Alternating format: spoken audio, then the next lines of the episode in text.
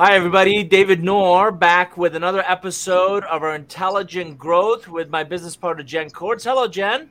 Hi, Noor. Great to be here. Uh, it's great to have you. And for our audience, uh, we're excited to, uh, again, share Tuesdays at noon Eastern, a new episode of Intelligent Growth on the various social channels. We also repurpose this episode as our podcast. So, wherever you consume podcasts, you can just search for Intelligent Growth and you'll get our latest thinking, perspective, case studies, examples, all around driving intelligent and hopefully profitable growth. In this episode, Jen and I are going to tackle this idea of uh, this this apparently elusive uh, pursuit of RevOps job descriptions, and we believe a different way, a better way of really thinking about how to align talent to value creation just as a as a quick reminder, uh, we believe you know we're more connected digitally than we've ever been, and yet we're interpersonally more disconnected than we've ever been. And if you've attended any of our previous sessions, we talk a lot about this customer lifecycle journey of how are you creating awareness? How are you creating engagement? Uh, uh really evaluate, helping the clients evaluate your solution we coach a lot of clients that the relationship really starts when they start to buy, and it cannot stop there. You have to create, you know, help them create adoption. Uh, we recently signed on for yet another SaaS platform. Not only the sales rep wasn't particularly sharp and hadn't done his homework and knew nothing about us, but ever since we signed and we paid, we haven't heard from these people. And I'm like, I, I don't know how you think this technology is gonna just kind of we're going to pick it up through osmosis or smoke signals or how do we create impact in our business through this technology? Because i'm guaranteeing you i'm not buying nobody does buying any piece of technology or a solution because i have nothing else to do or i'm bored. I'm looking for you know opportunities to dramatically improve my business and yet and and by the way they'll call back when it's time to renew and you haven't earned that trust. You haven't earned me as a customer if you want me to kind of you know rinse and repeat if you will. And this isn't just our opinion. We've also built a scorecard to really go through uh, quantitatively what many people have a gut feel or intuition toward. So, but in, in this episode, what I really want to talk about is um, I think, Jen, you recently went through a whole bunch of RevOps job descriptions on LinkedIn? I did. I was just searching on LinkedIn to see what was being posted. And in the last 30 days, senior level or mid senior level and up, there's over 7,000 jobs that were posted to LinkedIn just in the United States alone with the, the RevOps uh, nomenclature in the title. So I, I, I have to ask there, there has to be, of all the ones you looked at, are there some trends? Did you identify some either you know unique trends or perspectives between the organizations and the leaders who are looking for these uh, you know RevOps role? Maybe give us the top three. So there definitely were some trends, and the biggest one that I, I found across all the different job descriptions was really that no organization knows what to do right now with RevOps, and so they are sort of re- repackaging their existing operations roles and just putting a RevOps title on it. And so a lot of them are still sales focused or marketing focused. They're not actually creating a holistic view. Got it. So without this, and for our audience, the intent of this is not to shame anyone. As a matter of fact, we've taken the company's names out. So we're going to stay focused on the actual role. So let, let's start with that. Let's start talking about, uh, you know, the this is a very typical job description, right? you know, here's the role, here's the requirements. Maybe give us a glimpse into uh, some of the challenges that that you see in this kind of a typical typical profile.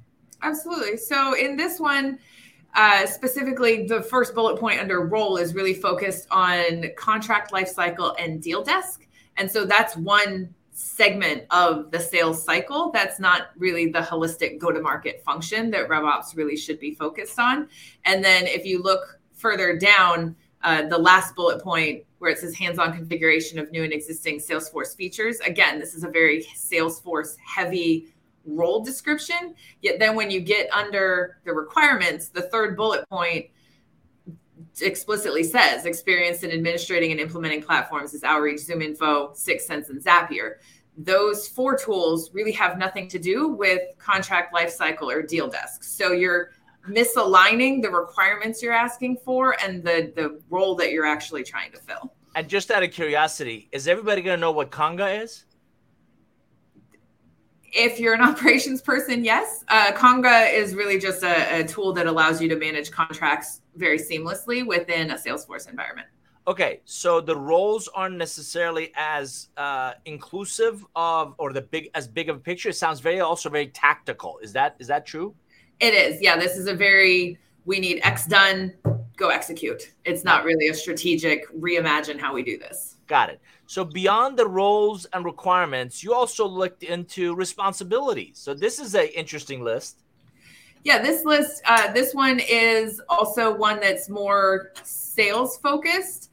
Uh, yet a lot of these bullet points that are on here are related to marketing type functions. This one I did like the second bullet point where it says partner with cross functional stakeholders because that is a very important part of the RevOps role. And just getting that adoption from the go to market function, you do have to work with people in marketing, sales, and customer success to make it work seamlessly. Um, the other piece on this one is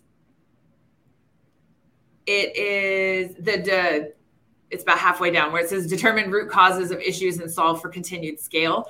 That one also that one's also a very tactical sort of responsibility. And so how I read that is there are fires here and you need to go figure out how to put them out. And so you're going to be running from project to project. Again, that's not a higher level strategic type function that you'd expect somebody in a RevOps role to have. Two, two other things jumped out at me, and I'd love your comments on this when I saw this. As you, you know me, we've worked together for a while. You've heard me say I'm allergic to vagueness. I read partner, partner, partner, prioritize, lead, collaborate. I don't know what that means. So so does that leave kind of that loose description leave a whole lot of room for ambiguity or or kind of interpretation? It does, uh, especially with the word partner, because that doesn't necessarily empower the person or this role to make decisions. It's then creating almost a decision by committee type environment, which then leads to, to your point, ambiguity nobody actually taking ownership of the process or problem to then solve it. And so it it does leave a lot of interpretation. And effectively understand the full body of work across business partners. Uh, I, I, keep current with tools changing trends industry best practices. It seems like they, they, they we've thrown everything in this soup and i'm combining chili with jello here you first. and yes, this is kind of a this responsibilities list is a everything but the kitchen sink type list. And it also is just covering all their bases. And again, it's not giving a strategic focus on what this role and what they're actually trying to achieve with this role and the value that this role will bring to the organization. Moving on to additional requirements, and then uh, my favorite. You you have to let me make fun of the personal attributes. So why don't you touch up on the requirements first? We will get we'll get to the personal attributes. So the requirements, a lot of these roles that I was finding for senior director and up, fortunately they were asking for pretty reasonable previous job experience. So 5 plus years of managing operations. A lot of them, a lot of the roles that I saw were experience in sales operations, sales methodologies, sales focus, whereas oper- revenue operations is really the entire go to market function. So you need to understand and have that business acumen to understand top of funnel, middle of funnel, all of those conversion points. And then how does that sales cycle work? And then what does that intentional handoff to customer success look like? And that big picture and that 360 degree view of the customer that you and I've talked about previously. The person in a RevOps role really needs to have that. Mm-hmm. As far as the other requirements on here, the tools that they list out are pretty typical tools for most operations and most organizations. A lot of organizations do leverage Salesforce. They have some sort of email marketing tool like uh, Marketo, HubSpot. Outreach is what a lot of the sales companies use. And so the tools that are listed here are pretty typical. But again, it's it's kind of a vague generic list that isn't uh, driving the strategic value that this this role is actually trying to bring. My, my favorite now now now the fun part. My favorite. Now, now you can talk about the personal attributes. my favorite is the personal attributes, and and I know these are good people with good intentions, but I just have one question from people who write these job descriptions. Who in their right mind would say they're not a self starter or I can multitask or no, no, sorry, I'm not a fast learner. So it, it just it rattles off. I, I kind of I think it's it's it's motherhood and apple pie, kind of a list of we need an entrepreneurial spirit. I'm sorry, what does that look like, and how do you measure that, and how do you interview for that, and is that does that a, you know, on a spectrum? and does it come with a side of fries? Right? It's just like it, it's it's ready to have fun. No, no, no fun at work. I don't do fun. No, okay. There, there's no I, fun. I, I can do the tools, but I don't do fun. And I'm being facetious in some ways because so many of these things say exactly what somebody would say in an interview, and it's just not as productive, not as useful. And and you and I have talked about more strategically. I, what I read from a lot of these tactical roles is they miss out on that holistic view of where RevOps should be, what RevOps can really create in, in an enterprise value environment. Talk a little about that for a second. Yeah, so the value that a RevOps role really can bring to an organization is it creates a full force multiplier of what you're doing and how you're doing it because it looks at the capabilities of the various teams, it looks at your processes, and it it manages the entire tech stack from end to end. And so there aren't duplicate tools. The the handoffs from one thing to another are very seamless. There you minimize as much as possible silos of data and it creates that view that everybody has information about the customer at the time that they need it and in the way that they need it. Sales needs certain information, customer success needs different information, but should be aware of what sales knows, and marketing needs to know what both of those other teams know. So, creating that view is really, really important and and so so I have to ask why 7,000 job descriptions why do you believe the right RevOps professional is so difficult to find and keep. We, we have a a client who recently parted ways with their RevOps, VP of RevOps who had been there for a number of years. Why is this such a such a difficult difficult role to kind of add to an organization? I think one of the biggest problems with the role right now is organizations are not defining what RevOps is. They're rebranding their existing ops functions or they're tacking on yet another team called revenue operations. And so they're not taking the time to reimagine how their business could be different or elevated by bringing this role in and really creating a strategic function around operations and around their go to market function. So the the role itself and the and what RevOps does is still very vague and and ambiguous for most organizations today. The other problem is operations can get territorial and because you have ops and marketing, ops and sales and now with customer success you have an ops team there they don't want others in their sandbox. And so, really, it's that collaboration and that working towards the same goal really starts to create some friction because each of them are having different KPIs that they're measured by. And because they don't have a, a unified goal, uh, they don't know how to necessarily work together. So, it's hard for organizations to keep these people because they want to do more and they see the benefit RevOps could bring, but they're hampered or handcuffed by the way the organization is structured today and the leadership of that organization isn't wanting to entertain a different way of doing business. Let, let me add one more, just a couple perspectives from from working with you and and and being around you and your team for the last couple years. Uh, I would submit two things. One is a leadership. The other one is a is a RevOps professional kind of lens. Uh, I believe a lot of the RevOps individuals you and I meet uh, have come up to the ranks from a technology standpoint, and and uh, they've learned marketing. They've been around enough sales, marketing, hopefully customer success, uh, and yet I, I see this with a lot of traditional technology people. they speak technology, and and when they go into environments where uh, people speak business, and they revert back to their comfort level and speak technology, they lose most of the people in the room.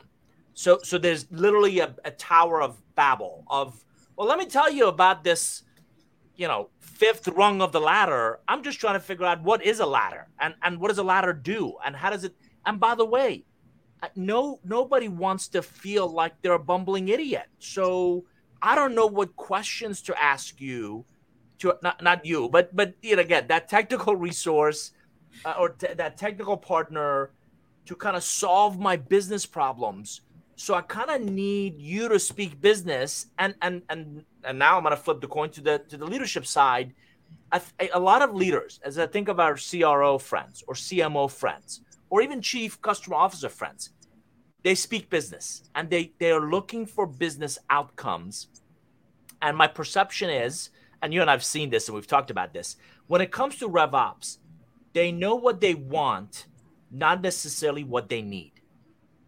And I would submit that the fundamental difference is a consultative approach by the RevOps professionals to ask business questions. Tell me what you're trying to do. And, and, again, I love the fact you and I have had this conversation, right? You've asked me, tell me what's the outcome. Tell me what you, oh, I need a dashboard. By end of the quarter, when I go into that next board meeting or that next senior leadership meeting, I need a dashboard that shows our top of the funnel, where the opportunity is coming from, mix between direct and channel, how many touches is taking, what's our cost of acquisition. Those are all business conversations. And as you take notes and your light bulb goes off, oh, I get it. Now I know kind of what he's trying to get done. Are you seeing the same, think the same from both sides of the the the the, the tennis court here? Yes, definitely. I would agree with both. And the operations people that I have worked with that have been phenomenal do learn and ask those business type questions. And they're they do try and consult the the leadership and they they try it sounds bad, but they try and manage up because a lot of the senior leaders don't necessarily come from a tech background. And so they don't want them to look stupid. They to your point, they don't know what questions to ask. And so consulting up and giving them information, as much information as they need. To your point, they don't need to know the the API codes and all these other things. They just they need what they need. And helping them understand the why behind some of these things on the on the leadership side the other piece that i would add is that communicate the business outcome that's needed and then empower the operations team to go get it done and support that a lot of leaders that i've worked with they communicate the outcome but then they want to dictate how it actually gets done as well even though it may not be the best way. And that also doesn't necessarily work because then you're just asking your strategic ops person to just go be an execution person. And and it creates it creates inevitably friction. It, it creates the rev ops doesn't think they're empowered and they can go do what they know needs to get done and the leaders are listen i don't want to argue about this i don't want to have a committee meeting about this i just need this done and, yeah. and i think again i think there's a balanced approach between um, RevOps understanding the need for you know sense of urgency, a bias for action. I don't want to analyze it. I don't want to discuss it. I just kind of need that dashboard. I need that end result. And by the way, we're doing a lot of this stuff manually. You and I worked with a CMO who, for every board meeting, was putting a massive amount of manual data in because they didn't have the systems or processes, or it wasn't a culture where they were capturing the data to automate generation of a dashboard that is problematic. And she didn't understand, I think, the power and promise of, of RevOps to its full potential. Well, and on that point, the leadership communicating the outcome that they need, ops needs to, RevOps specifically needs to help communicate okay, this is the outcome you're after. This is the data that we need. Here are our gaps. This is the gap between what we've got today and where you're wanting to be. And leadership then needs to help support transitioning and transforming the way the business does that. So, uh, in your example, the data wasn't being captured in a way that we could automate the, that dashboard. And so, without capturing that data, it was going to continue to be manual. And so it, it became a chicken and egg situation. Well, you want the dashboard, but you have to capture the data. Which one's going to move first? And so it's the leadership needing to help understand and help guide the business to then get the outcome that they're looking for. Yeah, and and and it leads to kind of our discussions around the fundamental difference between job descriptions and you know I I think you've heard me say I think job descriptions I think traditional interviews I think resumes in many ways are dead, and and I believe that because um, again we, we we I think I've written articles about this or certainly discussed it before. Resumes are increasingly being scanned by automated systems, and as such they're looking for, they're filtering for keywords. So candidates have figured this out, and now they're keyword stuffing the resume, right, to kind of get to the top of that bubble. And interviews, people inevitably will put it's like dating. They put their best foot forward and tell the interviewer kind of what they want to hear, and and the whole thing is just it's it's theater, and you don't really understand. You don't really see is this person do they have the proven skill set? Do they have the demeanor? Do they have the ability to see what this role really requires to be successful in it and so I, have just i've coached both individuals but more importantly leaders in their teams. We've got to find a better way. We've got to find a different way to both level up our existing talent but also proactively go search for net new talent. So, on that note of inter- interviews being sort of outdated and everybody just kind of putting on a theater act, what is the best way in your mind to get to the meat of who a person is and can they actually do the role? I'm, I'm glad you asked. So, so again, full disclosure, uh, years ago, I read uh, a fascinating uh, McKinsey quarterly article in which they talked about this idea of linking talent to value. And again, if you read this, you know, the, the description or the, the synopsis of the article, it was like, how do we get the best people in in the most important roles? Uh, not by flip a coin, not not with the good guy, right? Have you seen people interview? Oh, she's fabulous. She's she's a she's a great person. Okay, can she do the job? Right? Is she the right fit for this incredible role? And and the article talked about a disciplined approach to create value through the contributions of the top talent. The more I looked into this concept, the more I learned about a gentleman named Sandy Ogg. And for our audience, if, if you don't know who Sandy is, a former chief, I think, uh, people officer at Unilever, and then uh, a partner at Blackstone, arguably one of the most successful private equity firms in the world.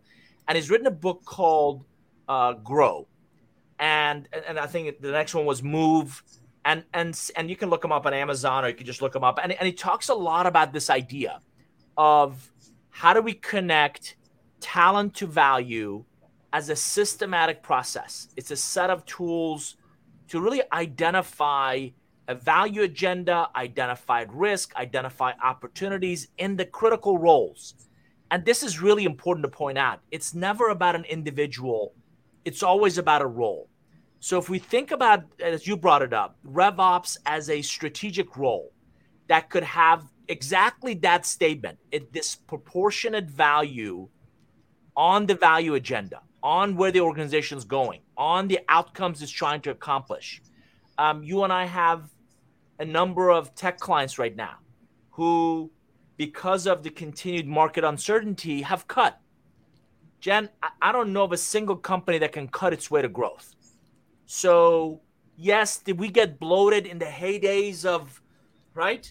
And pandemic was great for a lot of these companies because they didn't travel, they didn't have the SG&A expenses, and yet they still were able to sell, and they did great, and they got bloated and we added muscle and our bones got bigger and we also added a little girth around okay enough about me and my midsection but we added a little girth. Say, are we talking about fitness here or I'm jobs? yes, i'm walking every day i'm trying to get rid of the girth but but they got they got girth so so trimming some of that back i'm, I'm all in for. But when you start cutting into muscle and bone that becomes problematic. When you start to cut some of these incredible value creation roles, it becomes problematic. And again, Sandy talks a lot about this idea of the black line, as you can see in this graph, is momentum. Most businesses flat to ever so slightly, right? A little bit of growth. You want to take advantage of the red. He calls that bending the curve, right? You really have to think about strategic initiatives, new markets, differentiated business models, efficiency programs, all of these that are going to create sources of value in the future. And and what he talks a lot, and again, the reason I bring this up is you and I have talked about this. We believe this RevOps function, this RevOps role can be incredibly strategic and absolutely contribute to that red, to that upside, to that not incremental, but exponential growth if it's done correctly. Again, Sandy talks a lot about value creators. These are roles that contribute directly or have ownership in the P&L within a business unit at you know at the edge of where customers get their value. Think of you know head of sales, head of a business unit, a GM. These are value creators at the edge of the business. Value enablers, in essence, mitigate the downside in in really the execution, and they enable those value creators uh, to directly impact their P and L. So if that chief revenue officer is a value creator, RevOps is unequivocally a value enabler. And they can be a huge strategic asset to where the organization is going. So, a long answer to your short question about how do you do this differently is really identify and assign value that have the biggest impact on the value agenda. And the way you and I do this for organizations is really think about jobs to be done. Instead of a job description, what are the critical actions required from the role derived from the value agenda? So the value agenda says, here's our ICP today. And within that, here are the personas that have the problem, have the need, are willing to explore our solution, and they would our solution would would address that need right? There's our icp across these personas. Right. The value agenda says for us to succeed we have to expand that icp or do a deeper dive in certain persona. Or you know what? We want to go after mid-market construction companies. We're going to go after mid-market manufacturing industrial manufacturing companies right that's the opportunity to then combine what RevOps needs to do to support that business initiative, that business outcome with its abilities and its willingness. That's where the talent is really assigned the role for the, the, the, the interested outcome. So, again, for our audience, if you can see this, here's your recipe. Here's the roadmap that we take every client through. What's the value agenda? What's that intense alignment on the strategic choices and value drivers for the business? What are the critical roles we believe RevOps, the RevOps role, the RevOps leadership role is one of those critical roles. What's the talent risk, right, between the talent that we have in that position or the void?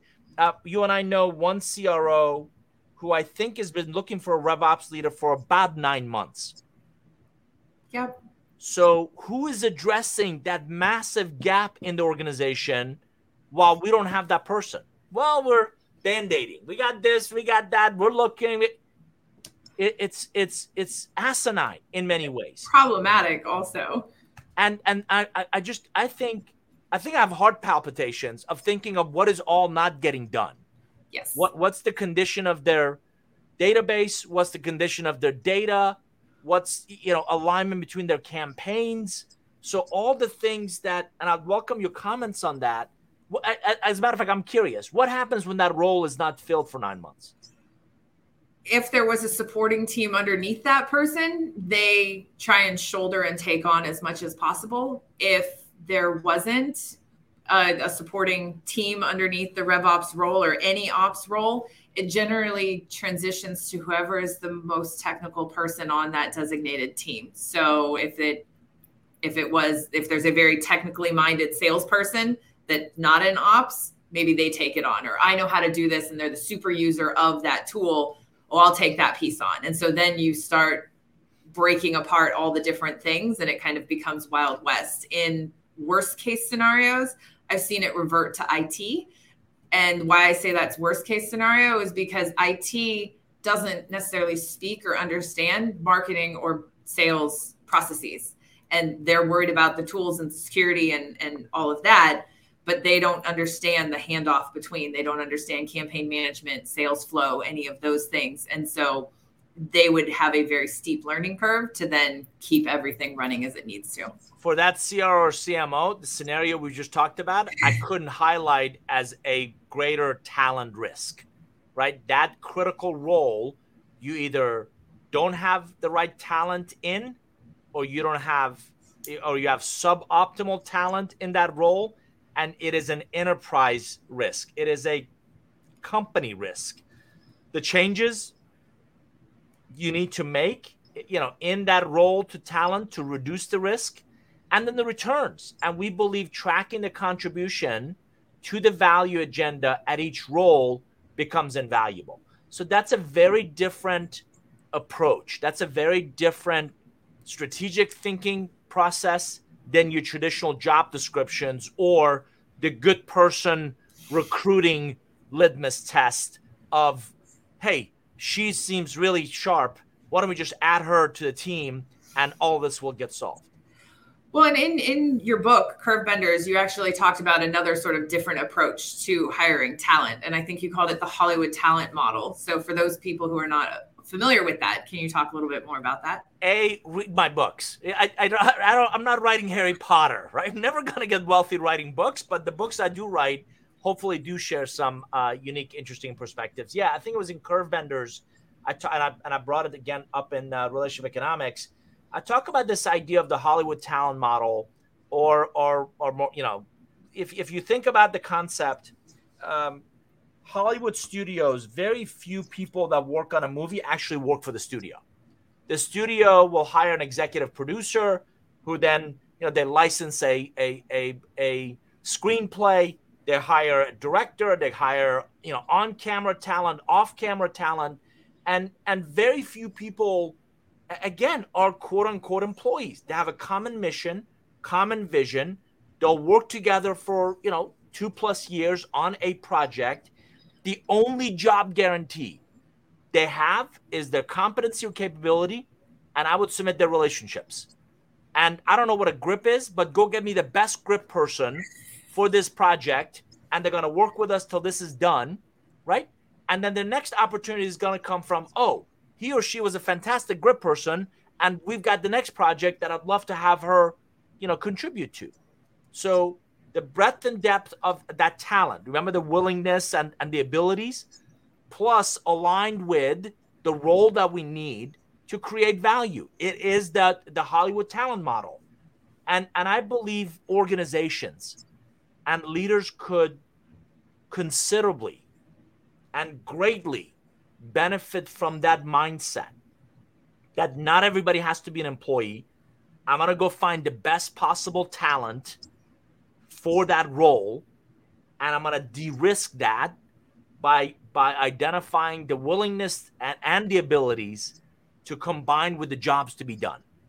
And that's how we'll create value in the organization. And and I think that's what the Hollywood talent model is and could bring to a lot of organizations. So so again, I think let me let me ask you back to this.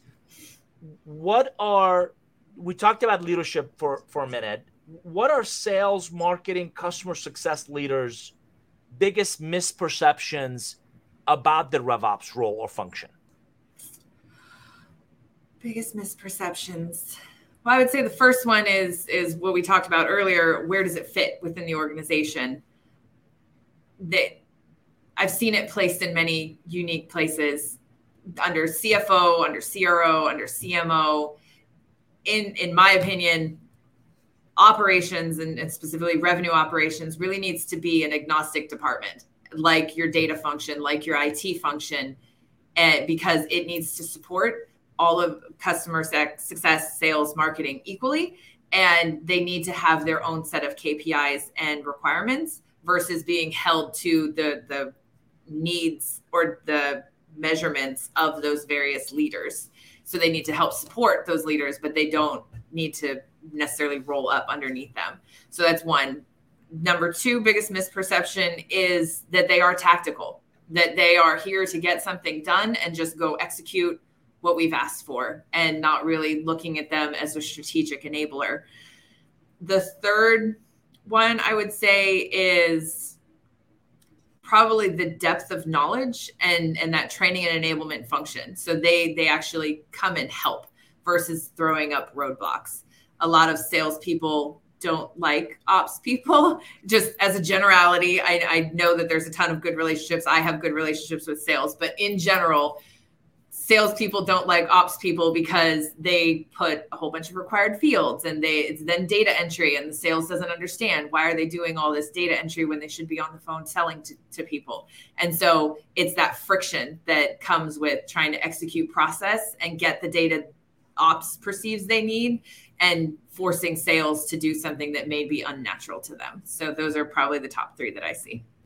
And and and again i think educating both sides so, so uh, you know both the, the the ops professionals but also the leaders on how to effectively look for how to effectively interview how to effectively onboard how to effectively empower how to effectively lead. I think the, you know these ops uh, very competent very capable and then ops people really understand outcomes not output. Yeah and, impact ops- impact not tools Yes. And, and what I was going to say is ops people asking those good questions, asking maybe the why behind something. Why is sales not filling in these fields? Or how is this dashboard being used? So ask those good questions to then help proactively find ways to remove some of that friction. It's exactly right. And so then, so earlier you mentioned de risking the ops function for leaders. So, in what ways can you advise leaders to de-risk this function? Yeah, I, I keep thinking about some of the um, the LinkedIn RevOps job descriptions that you showed, and again, um, I believe mindset leads to activities, right? So how we think leads to what we do, and the activities uh, lead to output. And I don't want to take anything away from those two. The activities are important, the output is important. But you cannot stop there because you have to tie the output to outcome and the outcomes to impact. So, actually, all three are really critical. So, I, I would coach leaders to instead of just rattling off, I, I, I don't care that you use outreach or 6sense or gong or any of those. There are means to an i mean at the risk of you know never being invited to work with any of these companies there are means to an end. There nobody buys outreach because they have nothing else to do. I've said that. No client has ever said we've got so much money it's obscene. I've got so much money i don't know what to do with it. Let's go buy a hundred seats of the latest and the greatest sales ops rev you know marketing tech that we can deploy. What they're after is a set of outcomes. What they're after is a set of impact. So why not, in looking for that role, start with the outcomes and the impact? We are awful at top of the funnel. Our leads are awful. We need you to drive a 20% growth in top of the funnel lead generation. Again, you know this world better than I do. But if you state that, if you state the outcomes you're after, wouldn't it give the candidate, I think, a much better understanding of the expectations from the role? It most definitely would. And it also would give them an opportunity to then come back with additional questions of what are you doing today? and examine those things. What are you doing today? What what else can we do? What has been tried? Are we just throwing a whole bunch of spaghetti at the wall? Are we tracking anything? Like, I, but I love it. very clear. This is what we want. Absolutely. And tell be- me and tell me what's more productive. You and I having a conversation around that role and you asking great questions of where are you today and what's working and what's not to really understand do I have the skills and the proven background and experience to deliver a 20% uptick in what they need? Or candidly, tell you your expectations are unreasonable and that I can't get there with your current environment. And what I would recommend or suggest is for you to do these things. Now it becomes a much richer conversation than tell me about yourself. And are you as fabulous as your resume points to? I mean, are you a fast learner? Oh my God. Oh, I, am a hard worker. I'm sure you are. But that doesn't contribute to that 20% uptick we need in top of the funnel. Or well, I, I would uh, add and add to that is focus the outcomes to the various pieces of the the organization. So if you're wanting somebody focused on the top of funnel, driving that 20% top of funnel, don't then also say in the same job description that they need to increase conversion rate of closed won opportunities at the bottom of the funnel. Because they have no, they have no control over, they have no control over that. They're not exactly. last time I checked, operation people are not making sales calls. Right? Right. So I'd rather that job description focus on fewer jobs to be done. Um, you and I walk into a lot of organizations where their data maturity is front and center. You realize that, and I've always said to people garbage in, garbage stays. We're very good at building a massive, our Salesforce, somebody, they talk about it like it's a badge of honor. Our Salesforce has a million records in it. Well, whoop de doo. Good for you. How many of them are clean? How many of them are updated? How many of them through the pandemic? Did you have their cell numbers for? Are your sales rep keeping up with it? Are you making them do unnatural acts to just get the stupid data in? And and, and, on top of that, I'm just gonna say they miss out on they, yeah they miss out on the outcome and the impact because they're so busy with the tools and the steps and uh, minutia of why we invested in those technologies to begin with. Well, and you've also said it before. They're mistaking that vibration with the forward motion. So it's, the, it's all the things. They checked all the boxes today. They made 100 contacts. They updated 100 records today. So, so you and I have talked about a, a lot of things that that may be wrong with those job descriptions. Let me ask you: you, you work with a lot of again CROs, CMOs. You, you you give them, you know, you advise them on building out their RevOps function. What is what are the steps? What are the top three, five steps where you would suggest they either start or they look at kind of the environment? And and we, you and I work with some really savvy executives. Uh, you know what what should they kind of pay attention to? What should they really focus on? So it does depend on the maturity of the organization. So if they have an established ops teams or multiple sales, marketing, etc., within those teams, identify the people who are going above and beyond their role and doing that proactive, consultative type work because those are the people that will help guide the business in a way and ask really good questions so look within your own teams first because bringing somebody in from the outside creates that territorial, this is mine. Uh, so that would be number one. Look at within your own teams, find those people who are those player coaches who are always really helpful that are looking to solve the problems of the business. Number two, I would say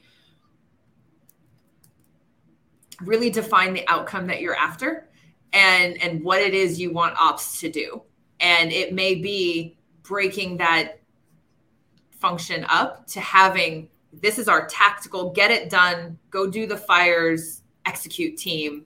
And then here's our strategic team that is focused on the, the future of the business. And so then you have an ops function that's separated and has some people working on keeping everything running how it is. And then you have another set of people that you've identified that have that broader view to really focus on transforming the business. So those would be the probably the top two things that I'd recommend. And and and I would I would encourage the leaders to look beyond your own four walls. The, the dinosaur leadership is everybody has to be within our sandbox and our company. And I really want you to think of that Hollywood talent model. You need a phenomenal cinematographer. You need an unbelievable editor. You need the best sound person in the business versus the gaping hole you have in the team or a suboptimal person. They don't have the right attitude, they don't have the right skills. You're, and I'm saying this respectfully, but you're babysitting. You're following up on follow up that you don't have the bandwidth for, and you're getting dragged into minutia because the person you have in that role, good person, good intentions, doesn't have the skills, doesn't have necessarily the right attitude, doesn't have that get it done, doesn't have the scrappiness and go figure it out kind of mindset. And all of those are going to continue to create challenges for you, for your team, for your organization. So, so on that note, again, if if the audience, if you've gotten value out of this, um, you know, again, Jen and I can come talk to the team about this. Um, I do a lot of the growth strategy work and thinking about uh, leveraging your relationships, both digital but also the physical ones, much more impactfully. Uh, we visualize the stories through our, our strategy visualization work. We do a great deal of work around mergers and acquisitions and relational challenges. In the previous episode, we talked about digital and relational pitfalls. A lot of M&A organizations jump into. And then Jen, you want to highlight a little bit about your kind of RevOps practice? Yeah, my, my team and I, we work on doing assessments. So, giving a, a third party view of what your environment's like and then making recommendations for your team to go and adjust those and but we also go all the way to doing managed services through m&a work we actually take on the integration work that's that necessary through a mergers and acquisition event or we have clients that have fully outsourced their operations function to my team because they do realize that they don't have the internal talent to get what they need done. And so they, they either we're supplementing their team or we fully own the the tech stack. And and again for the audience we've also spent a great deal of time really thinking through and, and really prioritizing what we believe to be one of the best in class approaches to uh, really thinking about this uh, as it says amplifying time to really impact so this is our amplified time to impact process from the baseline assessment that that we do at the onset to really give you a, a just that a baseline of where you are today can parachute in in any part of this journey uh, to really focus on fixing, elevating, enhancing, amplifying that piece, or ideally helping uh, through that that entire kind of process, uh, tech stack capability. And again, it isn't just our opinion or our experiences. We've also partnered with a company called Versalytics, and we've developed a scorecard that gives you a quantifiable, qualitative and quantitative insights. And it's not just descriptive of here's where you are, it's also prescriptive of what do we need to focus on and how do we get dramatically better at this. So, on behalf of Jen Cordes and I, I hope this session on the RevOps job descriptions and really thinking differently about how to align talent to value creation has been interest and value to you. Jen, I could not leave this session since you're flexing on the rest of us with your attire, for you to talk about uh, what you're you're off to a uh, U.S. women's fly fishing event. I am. Uh, this we are having a Team USA practice in Idaho as the world's team gets ready for a competition that's going to be happening in September, and the U.S. is sending six anglers to Canada to fish against 11 other teams this year. Good, good, good. Well, on behalf of our team, good luck to you. We can't wait for you to bring back a trophy or medal or some sort of bling that you can flex on in a future session. For our audience, uh, every Tuesday at noon Eastern, uh, 11 Central, all the way back to 9 Pacific, uh, we encourage you to join us on the various social channels for intelligent growth. And, uh, and then uh, wherever you consume podcasts, you can also just search intelligent growth. I'm David Nour with Jen Cordes. Thanks for joining us, and we'll see you next time. Thanks, everybody. All the best.